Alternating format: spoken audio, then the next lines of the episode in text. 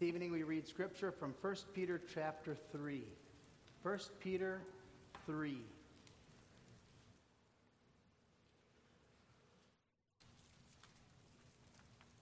We read the entire chapter, taking as our text verse 7. We hear the inspired, infallible word of God. Likewise, ye wives, be in subjection to your own husbands, that if any obey not the word, they may also without the word be won by the conversation of the wives.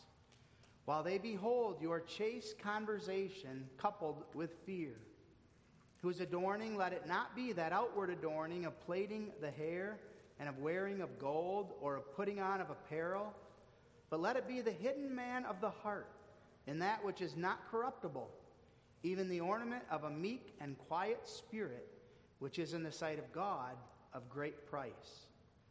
For after this manner in the old time, the holy women also, who trusted in God, adorned themselves, being in subjection unto their own husbands, even as Sarah obeyed Abraham, calling him Lord, whose daughters ye are, as long as ye do well and are not afraid with any amazement. Likewise, ye husbands, dwell with them according to knowledge, giving honor unto the wife as unto the weaker vessel, and as being heirs together of the grace of life, that your prayers be not hindered. Finally, be ye all of one mind, having compassion one of another, love as brethren, be pitiful, be courteous not rendering evil for evil or railing for railing, but contrariwise blessing, knowing that ye are thereunto called, that ye should inherit a blessing.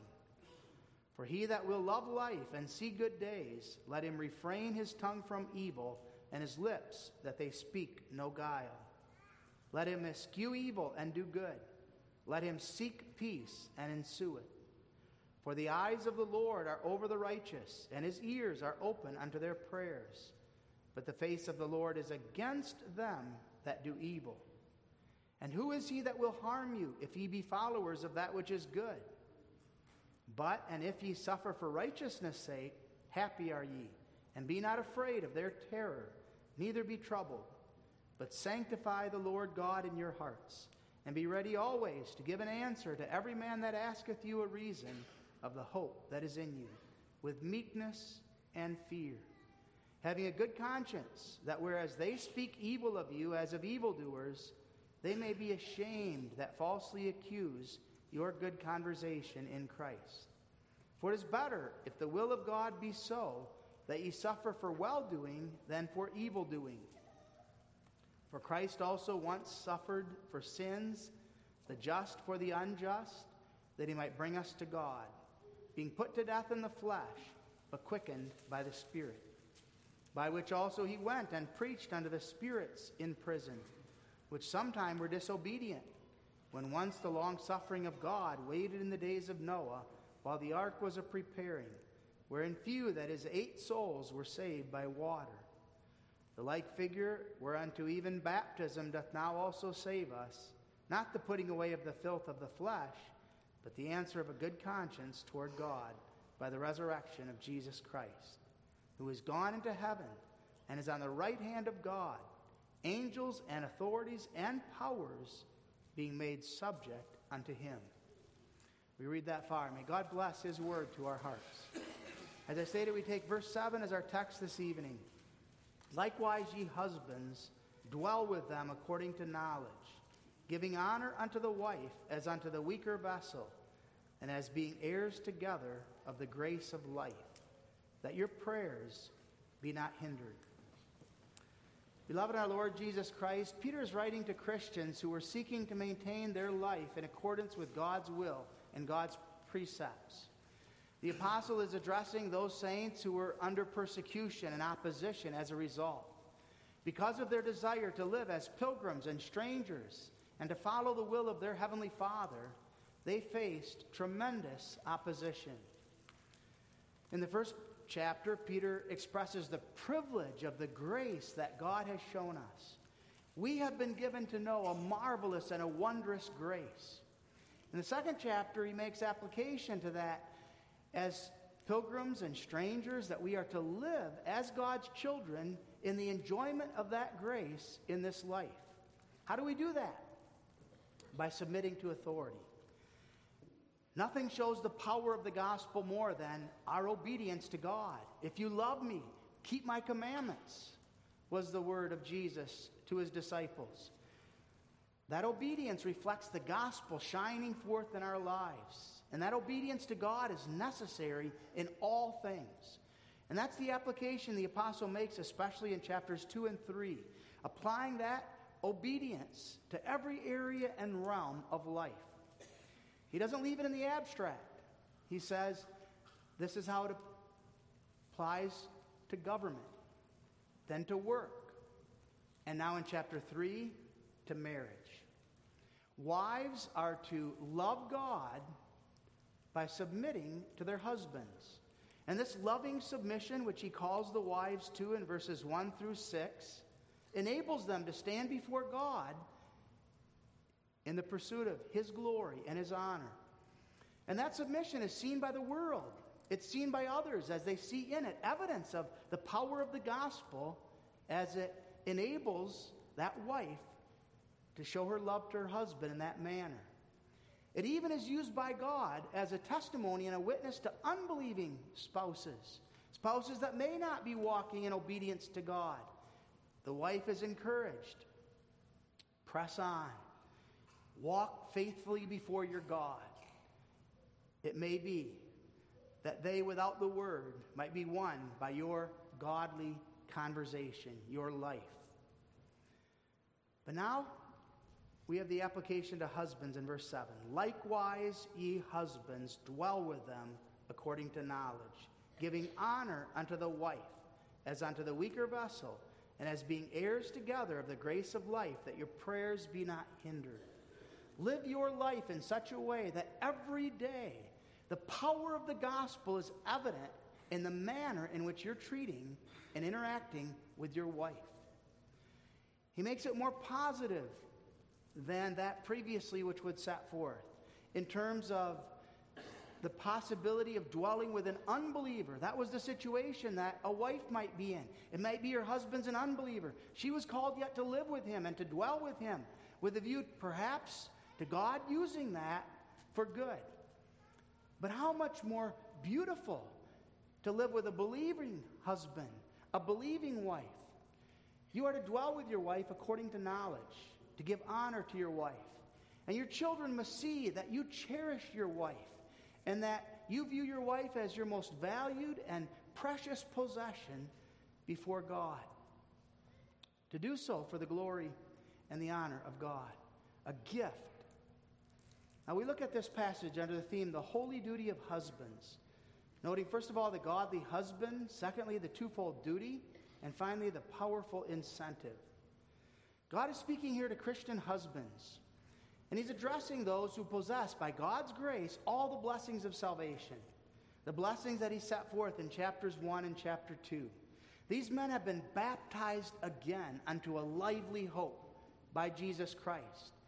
These men possess an inheritance that's incorruptible, that fades not away. These are men whose faith is being strengthened through manifold trials and temptations. They are men who love the unseen Christ and who are rejoicing in the joy of their salvation.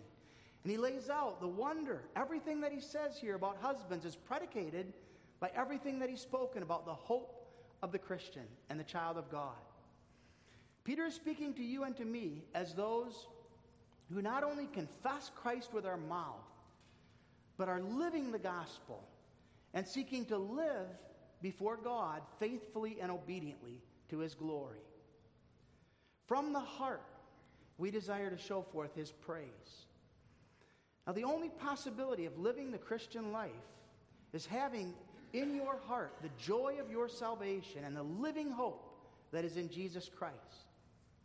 And that's only possible by God's grace.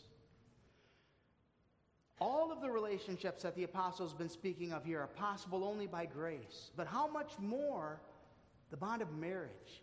The only possibility of living faithfully in marriage is based on the wonder of God's grace toward us.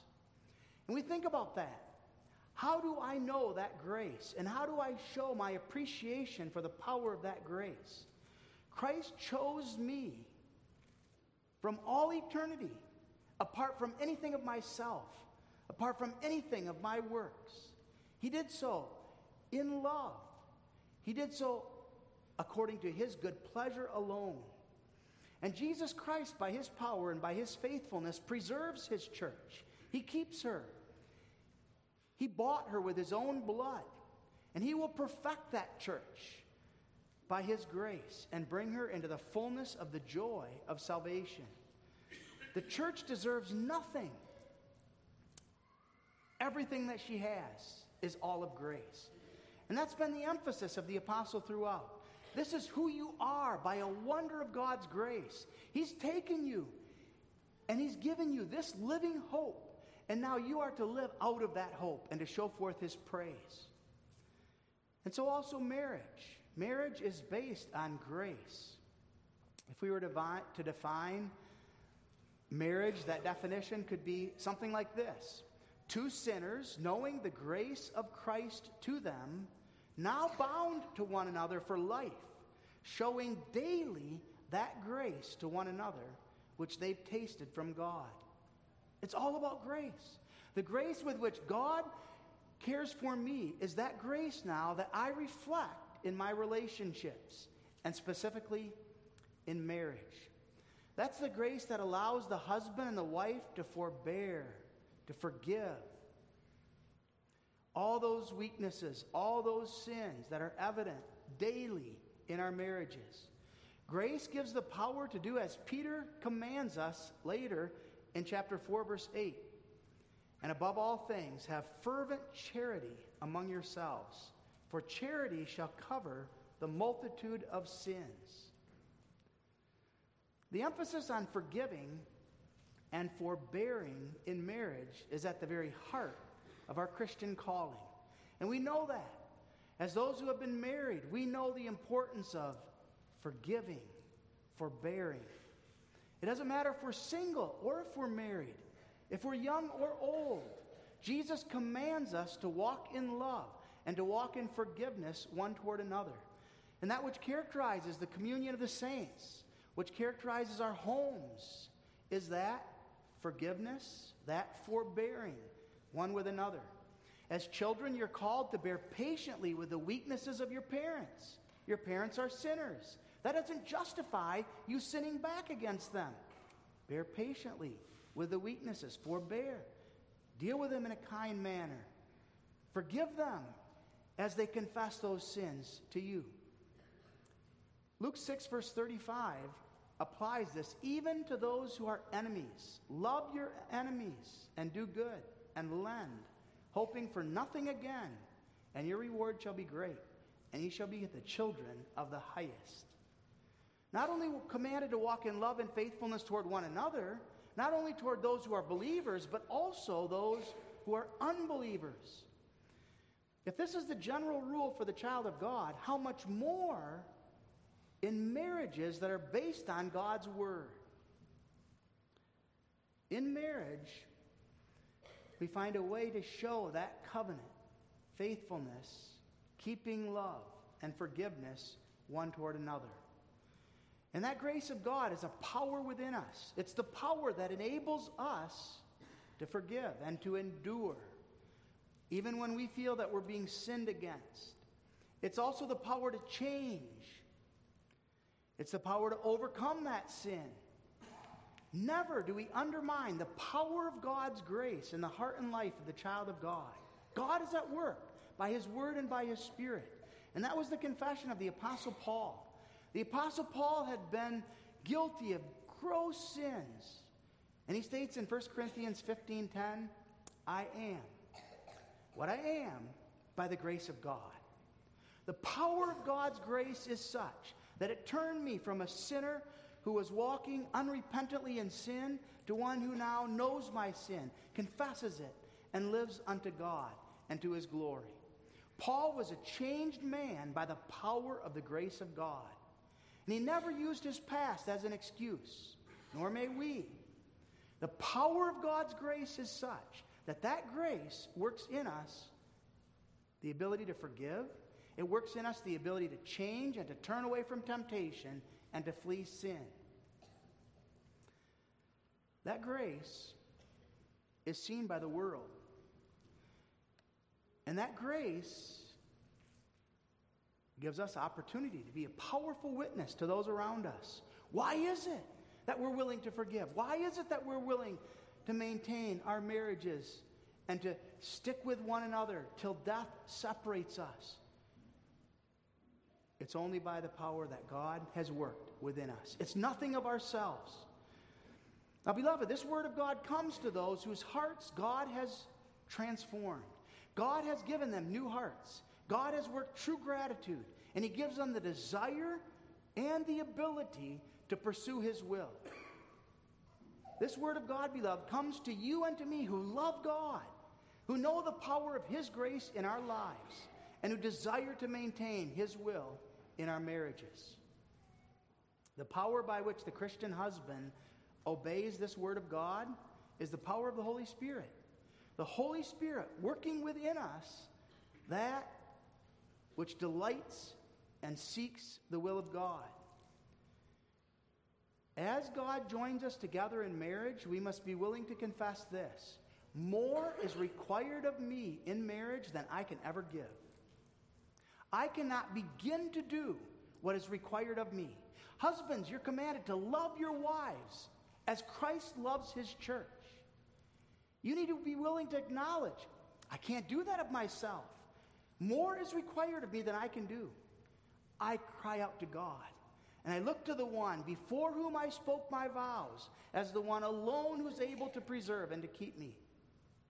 So that as this word comes to husbands who love God, who desire to pursue God's will, who want God glorified in their lives, this word of God comes to them and makes them know and believe they can't do this of themselves.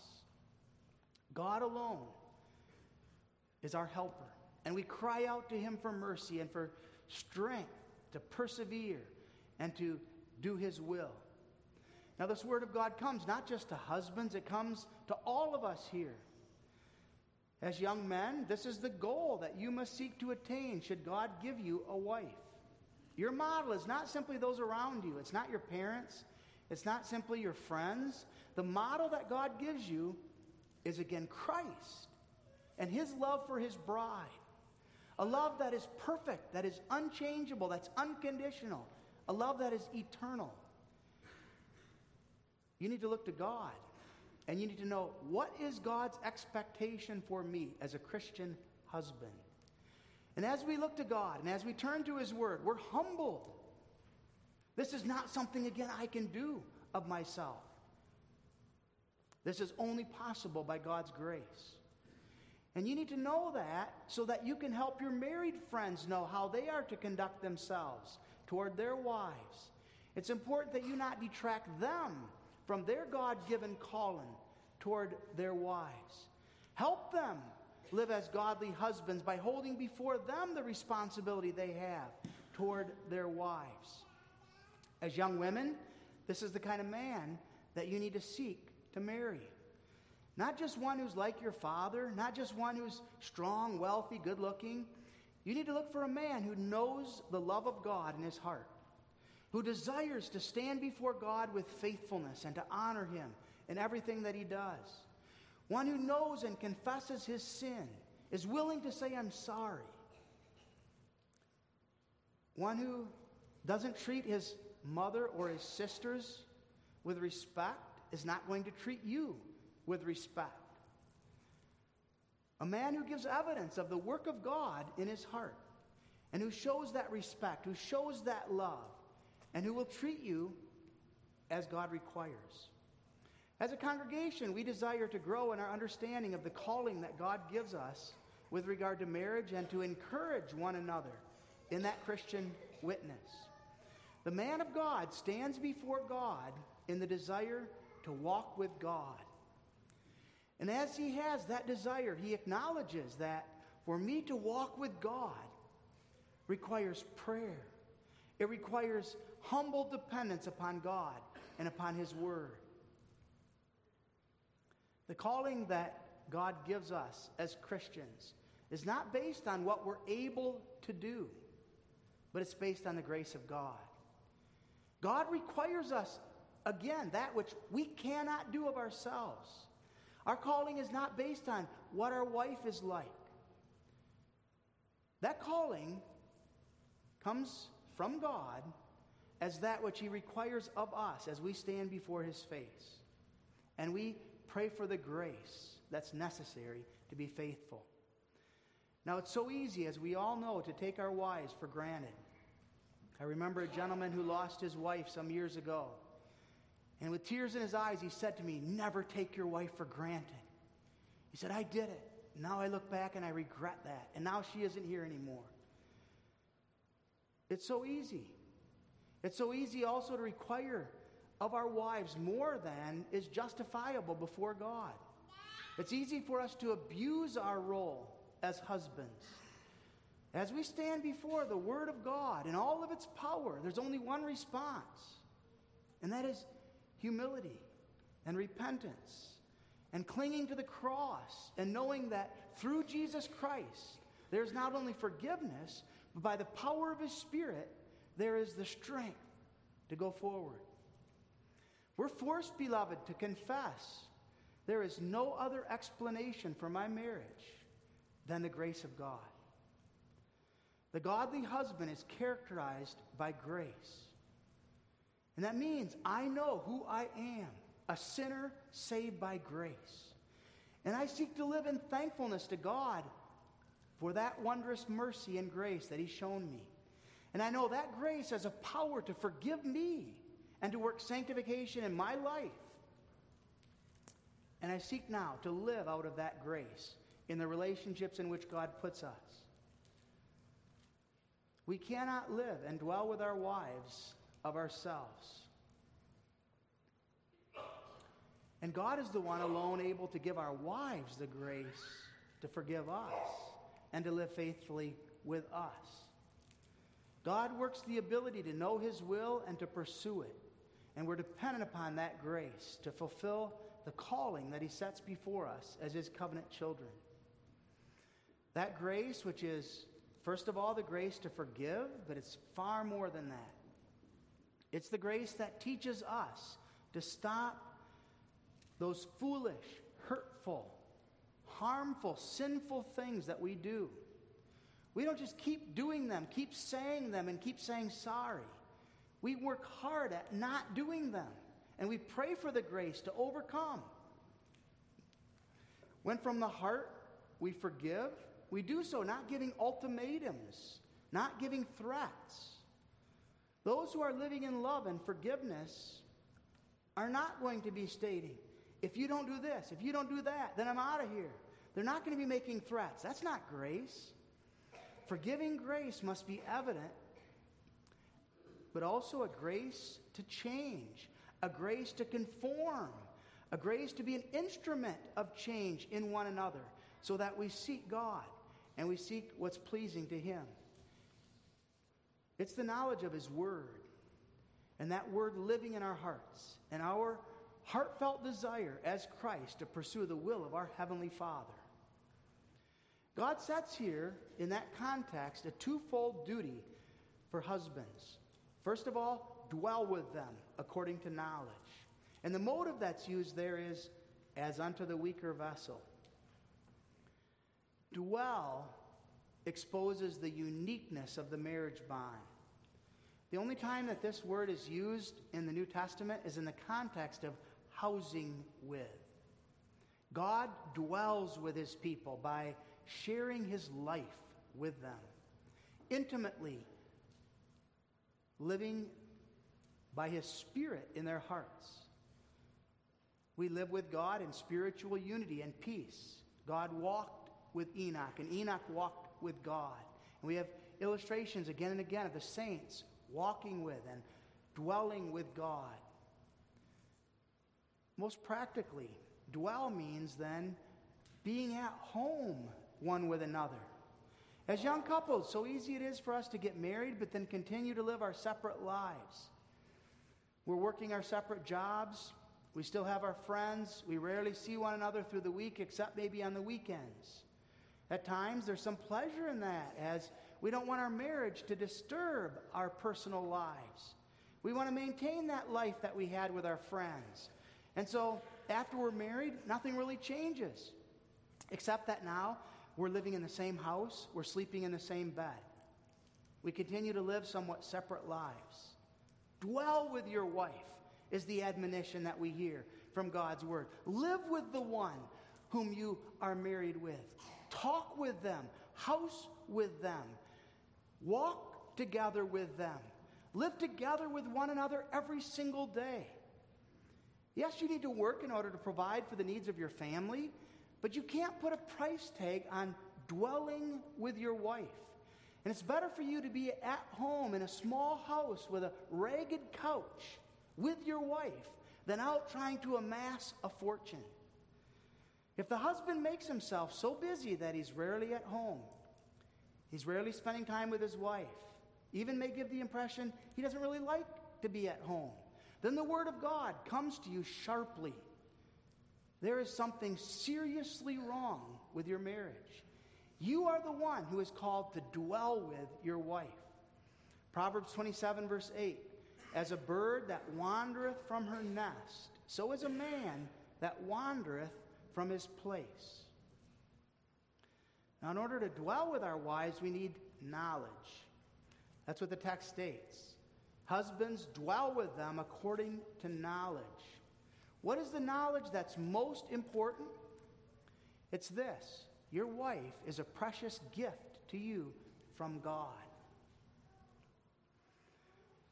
You don't learn the knowledge of your wife from the world. Sitting in front of the television night after night is not going to strengthen you in the knowledge that you need with regard to your wife. You're not going to learn what your wife is all about from pornography. Pornography is not going to teach you how to dwell with your wife. If you've learned your knowledge concerning a woman from the world, you're going to be standing before God who will judge you, and your wife will suffer. Your knowledge has to come from God's word. What does God say about your wife? And as we stand before God's word, we hear the word of God that states that our wives are precious possessions from God. They're gifts from God. And they don't belong to us, they belong to God. But God has entrusted them to us for a time. And as a child of God, our wife is redeemed by God. She's been chosen by God. God chose her from eternity. He sent his son to lay down his life for her. And she is one who is a blood bought child of the king. So precious that God deemed that he would spill the blood of his own son for her. That's who you are privileged to live with. Someone for whom Jesus died. And someone whom God loves with such a great love that he will preserve and he will keep her now and to all eternity. You better think twice before you lift up your hand to strike the object of God's love and God's compassion. Think twice before you open your mouth to say something against this one who is beloved of God. How dare we treat God's precious possession as something plain, something without value, something that we are to demean? If we are going to be faithful husbands, we need to immerse ourselves with the Word of God. We need the holy passion that Paul speaks of in Philippians 3, verse 10, that I might know him and the power of his resurrection and the fellowship of his suffering. What is Paul speaking of there? He's saying, What's most important to me is to know Christ. To know Christ, to know the power of his resurrection, to know the fellowship of his sufferings. More than anything else, I want to know Christ. And beloved, that must be your and my desire. As husbands, as men, godly men in the congregation, to know Christ to know Christ in all of his fullness. And as we grow in our knowledge of Christ and what Christ did for us, and the love of Christ for his church, and the faithfulness of Christ, we stand in awe And we're humbled again. This is my Lord. This is what he did for me, an undeserving sinner. Now, what are some passages, beloved, that help us with that calling? Some passages, just to toss out a few for us as men, especially, to read and to meditate on. Colossians 2, especially after verse 15, where Christ and the church are beautifully explained. And we read there about the love that Christ has for his church, how tenderly he cares for his church and provides for his church. Hebrews 1, where we read that Christ is the express image of God. Proverbs 8, where Christ is spoken of as wisdom personified. We cry out to God in prayer that God will give us to know Christ, to walk with Christ, to obey Him as our Lord, to love Him, and to love our wife for Christ's sake. As we grow in that knowledge of Christ, we grow in our ability to walk according to that grace that God has called us. And what is the aspect again of that knowledge? To know that she is a precious vessel. Our text calls her that. Giving honor unto the wife as unto the weaker vessel. That's not demeaning. All of us are vessels precious, fragile vessels of God. And the word vessel points to the fact that Jehovah God has created all men and women. He's fitted them, He's fashioned them. And think of Romans 9, the potter with the clay. The potter carefully, by his own hand, fashioning every individual vessel for the purpose that he has for that vessel. The point of the Spirit here is that Men are also vessels. All of us together are vessels. Men are weak vessels, women, weaker vessels. Now, what does that mean? That's not referring to her mental, spiritual, or any moral weakness. We know that men and women spiritually are the same, they're united. There's no difference. But with regard to her identity as a woman, God made the woman to be under her husband. And she was created then vulnerable. She wants to be loved, and her need for love makes her vulnerable to being abused. Now, unbelieving women want nothing to do with that reference as a weaker vessel. The wicked men, wicked husbands, turn this into tyranny and they prey on their wives and they abuse their wives because of her need for love. And so easy this is to, for us to do as well as young men. We want their bodies when we're dating them. And so what do we say? We say, I love you, I love you. We don't love her, we're lusting after her. We use that terminology because we know that's what she wants to hear, just to abuse her in order to satisfy our desires. God will judge such sinfulness, and we cry out in sorrow repenting. Christian husbands are called to live differently. Live with your wives. Treat your wives as God made her, not as she even may conceive of herself. Love your wife for Christ's sake. And love her, not to abuse her, not to use her, but to esteem her and to help her see her value and her worth as a precious possessed vessel of God. As Christian husbands, cherish, love, care for your wives in the sensitivity of that position that God has given to her. Don't use that love to abuse. Don't give occasion to your wife to doubt your love for her. Don't think that it's a good thing to keep her always wondering where she stands with you in the relationship. Assure her of your love for her often, repeatedly. Don't just take the position, I told her I loved her when we got married, therefore it's not necessary for me to do so any longer. Every single day, regularly, we make known that love and that care that we have for her. Heirs together of God's grace, recipients together of the marvelous wonders of the salvation that God has given. Treat her with respect, lead, protect, cherish, nurture her for God's sake. And how are you teaching your sons that truth? By your interaction with their mother. How are you treating your daughters? And how are your daughters seeing by your treatment of your wife how they are to be treated by their husband, Lord willing? This is our calling, beloved, before God.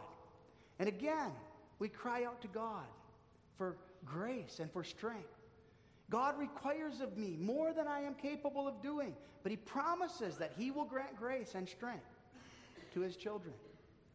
But secondly, the calling is set forth here give honor unto your wife. And that also is accompanied with a motive as being heirs together of the grace of life. You're to give her honor. Honor is something that doesn't come outwardly, honor is something that comes from the heart. As we read through the epistles of Peter, we find that honor is a very often mentioned word throughout his epistles. And repeatedly we read of honor as applied to God. Honor God. He talks about honoring the king. And the idea is this honor is shown toward one who is great, who is glorious, who is worthy of that honor and glory because of the position that that one occupies. Honor is an understanding of the great value of that thing and treating that thing according to the value that it has. Now, as applied then to our wives, we see the great outstanding value that God has given to our wives as his possessions. And we see her as one whom God has redeemed, so that she's a joint heir with me of the grace of God. That God has given to my believing wife an inheritance that's incorruptible, undefiled, that fadeth not away, reserved in heaven for her, and that Christ is keeping her and preserving her unto that glorious end. That she's a daughter of the king. That you are married to a woman who exists not for you, she exists for God and for his glory and for his praise. You're married to royalty in Jesus Christ. And Jesus has shed his blood not only for you, but for your wife, so that she, as his precious possession, will be his bride to all eternity. You, as a husband, must behave yourself toward her as one who knows that grace of life. And your children must see that treatment that you have toward your wife. People around you must see this is how he treats his wife, reflecting the glory and the grace of God in your life. Honor is recognizing the value of. And again, we ask ourselves do I recognize who my wife is? God has given to her the honor that she is a joint heir of the grace of life. As Peter's writing this, the pagans had a very low view of women. The pagans did not view women highly. And the apostles emphasizing the importance of it, as did Jesus, in order to set that bar where it ought be with regard to the church of Jesus Christ. The church of Jesus Christ is different from the world. God tells you what she is worth. And are you listening to God? Don't look at her weaknesses. Don't try to demean her. Don't try to knock her down because she's not as knowledgeable as you are. Her worth is not found in what she does, her worth is not found in who she is, what she's able to accomplish, what her looks are like, or what she's able to do. Her value is in who she is before God. She is a blood bought daughter of the king. And so God tells you that's not just your wife. She's not just a woman. She's not just a homemaker. You have been given a daughter of the king to dwell with. And beloved, we pray that God opens our eyes as husbands to see the precious gift that God gives to us. And that we cry out to Christ for the mercy faithfully to live with that one for his glory. But there's a powerful incentive, finally, that we look at this evening. God desires that we be a witness in our marriage to those around us concerning the love that we have toward God. That, again, is an emphasis again and again we read throughout Peter. Peter is saying, honor the king, respect those in authority, walk in this manner in order that others who are mocking you, who are ridiculing, who are persecuting you, might be silenced and put to shame. God desires that we be a witness with regard to our life in our homes. You know how your neighbors live especially maybe in the summertime when the windows are open, you hear the squabbles that are going on. Maybe you see police cars pull up in order to settle disputes. You hear reports sometimes that so and so is cheating on so and so. Maybe in the workplace, we start hearing the gossip about what's all going on in marriages, and that marriage is on the rocks, that marriage is going through a divorce. What a contrast, beloved, to the godly devotion to one another and obedience to God. Even if you're not talking much with your neighbors, you have an idea of what their relationship is like. And don't think they don't have the same idea regarding yours. The world picks up on your relationship to your wife. The men at work may have never met your wife, but they know her. And they know how you talk about her. And they have an idea of what she's like. Have you complained about your wife? Do you tell them all about her faults? Do you mock her in their presence? I've worked with couples whose marriages were almost destroyed because they were struggling in their marriages, and instead of getting help, they confided in someone at work. And that person was willing to listen to them, willing to grant a listening ear, unlike their wife or unlike their husband. And pretty soon they were on their way to an emotional and intimate relationship with someone else without realizing how cleverly the devil was drawing them in. Be on guard. Get help. Don't seek out others to speak bad or evil about your spouse. The people with whom you work need to know that you believe that you are living with a daughter of the king. They need to know your commitment to your wife. They need to know that you think the world of your wife because of who she is in God's eyes. That you love your wife, first of all, because of God and for His sake. And what does that mean? While you were single, you walked in love toward God in a different way. But now that you're married, God has commanded you to love your wife. Your obedience to God now is shown by loving your wife, by submitting to your husband in marriage. And your calling is to do that not for anything you get out of it, it's to do it for God's sake. You love God, and God now has put you in this relationship, and you are called now to show your love to Him by loving one another. And so it doesn't matter what your wife is like. It doesn't matter what your husband's like. Your husband might be an unbeliever. He might be the most rotten, unloving, uncaring individual. What does God say? In chapter 3 here, verses 1 and 2. Dwell with them, obey them, honor them, that without the word they may be won by the conversation of the wise, while they behold your chaste conversation coupled with fear. We love not for what we can get out of it, we love for God's sake. And because we love God, we live together and we maintain faithfulness to God. For God's sake, I'm not looking at other women. I'm not looking at other men. For God's sake, I give my wife no occasion to doubt or question my love for her. And for God's sake, I give my husband no reason to question or to doubt or be jealous of my love for him. If we take our instruction regarding marriage from the world, we're going to hear the very opposite. The world's going to tell you only show love if you're getting that love and happiness in return. The world is going to say, the value of your wife is based on what she's able to do for you, what she's able to give you.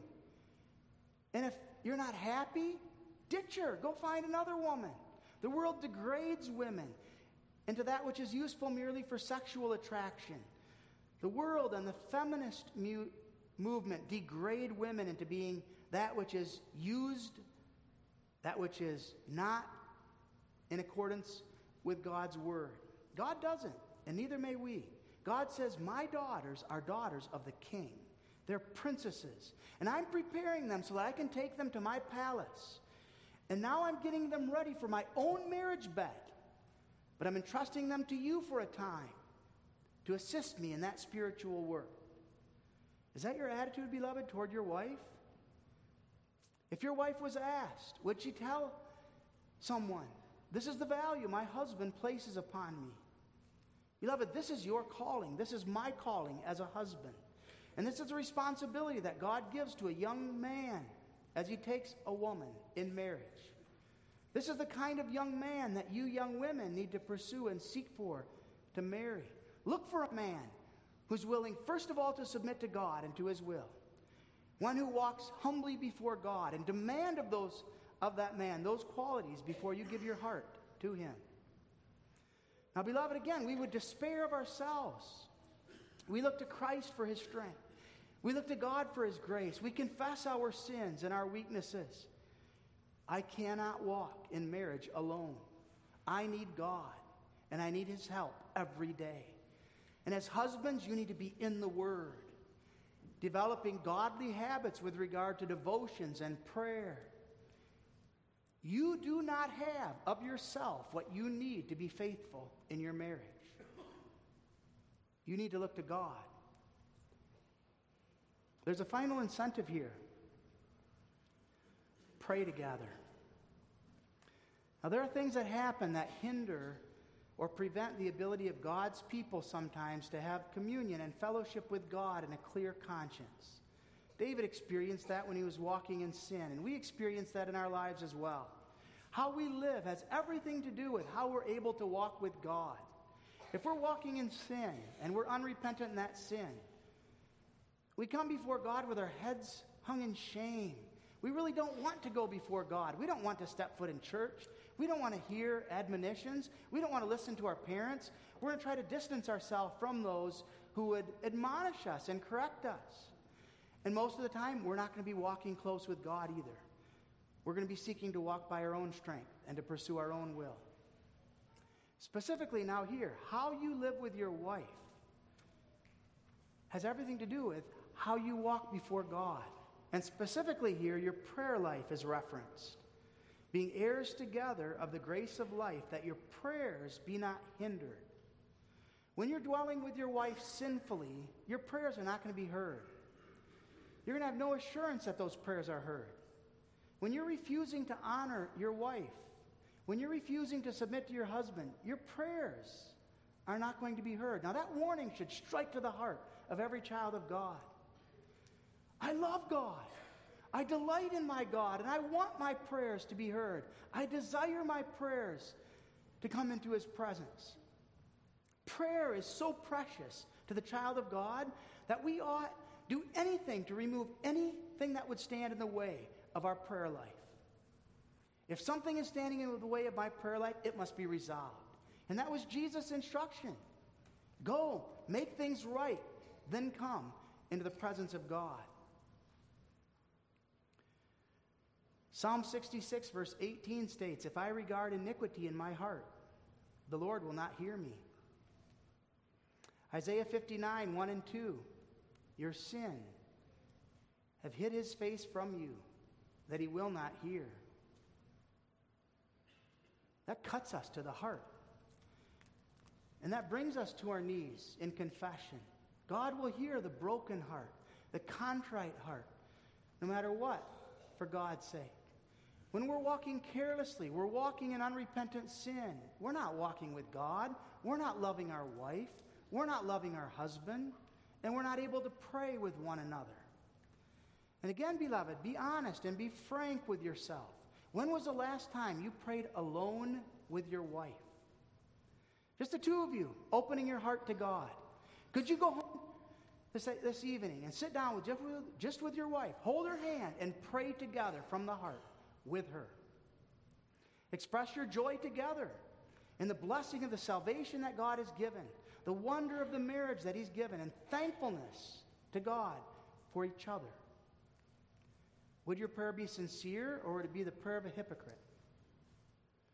If we're abusing our wife, if we're taking our wife for granted, if we're upset with our wife and we're a child of God, we won't be able to pray. The Spirit testifies to our heart you can't come into the presence of God in that state. How can you say you love God, whom you can't see, when you're not even walking in love toward your spouse, whom you can see? God says, first, be reconciled, then come with your gift. There are few things more telling, beloved, than a husband not being able to pray with his wife. May we cry out for mercy. And again, may we know the forgiveness that is ours in Christ. And may God give us the humility and the grace by which we look to Him and we know His goodness and His mercy. And beloved, this is the wonder of wonders. The holy, righteous God has made His dwelling with you and with me. He will not forsake you. He will not forsake me. He dwells in us by His Spirit. He's never moved with anger or wrath toward us because of the power of the cross. And He's working everything together in our lives for good. This is the God whom we serve. Dwell with Him and do so in love. Amen. Our Father who art in heaven, we thank thee for the wondrous mercy and grace that thou hast shown us in Jesus Christ. Grant that we might know that grace and the power of it in our lives. Strengthen us as husbands that we might faithfully dwell with our wives, that we might honor our wives. And give unto us the grace as wives to submit to our husbands, to love our husbands for Christ's sake. And strengthen us in our relationship, that in our prayers we might make known our thankfulness to Thee, and that Thou wilt knit us together in love and grant that we might walk humbly before Thy face, giving honor and glory unto Thee. And Lord, preserve and keep us as a witness to our children, our in laws, our grandchildren, our families, and the world about us that they might see evidence in us that we walk with thee, and that thou art the one dwelling in our hearts, and that our lives are characterized not by selfishness and lust, but by love. Amen.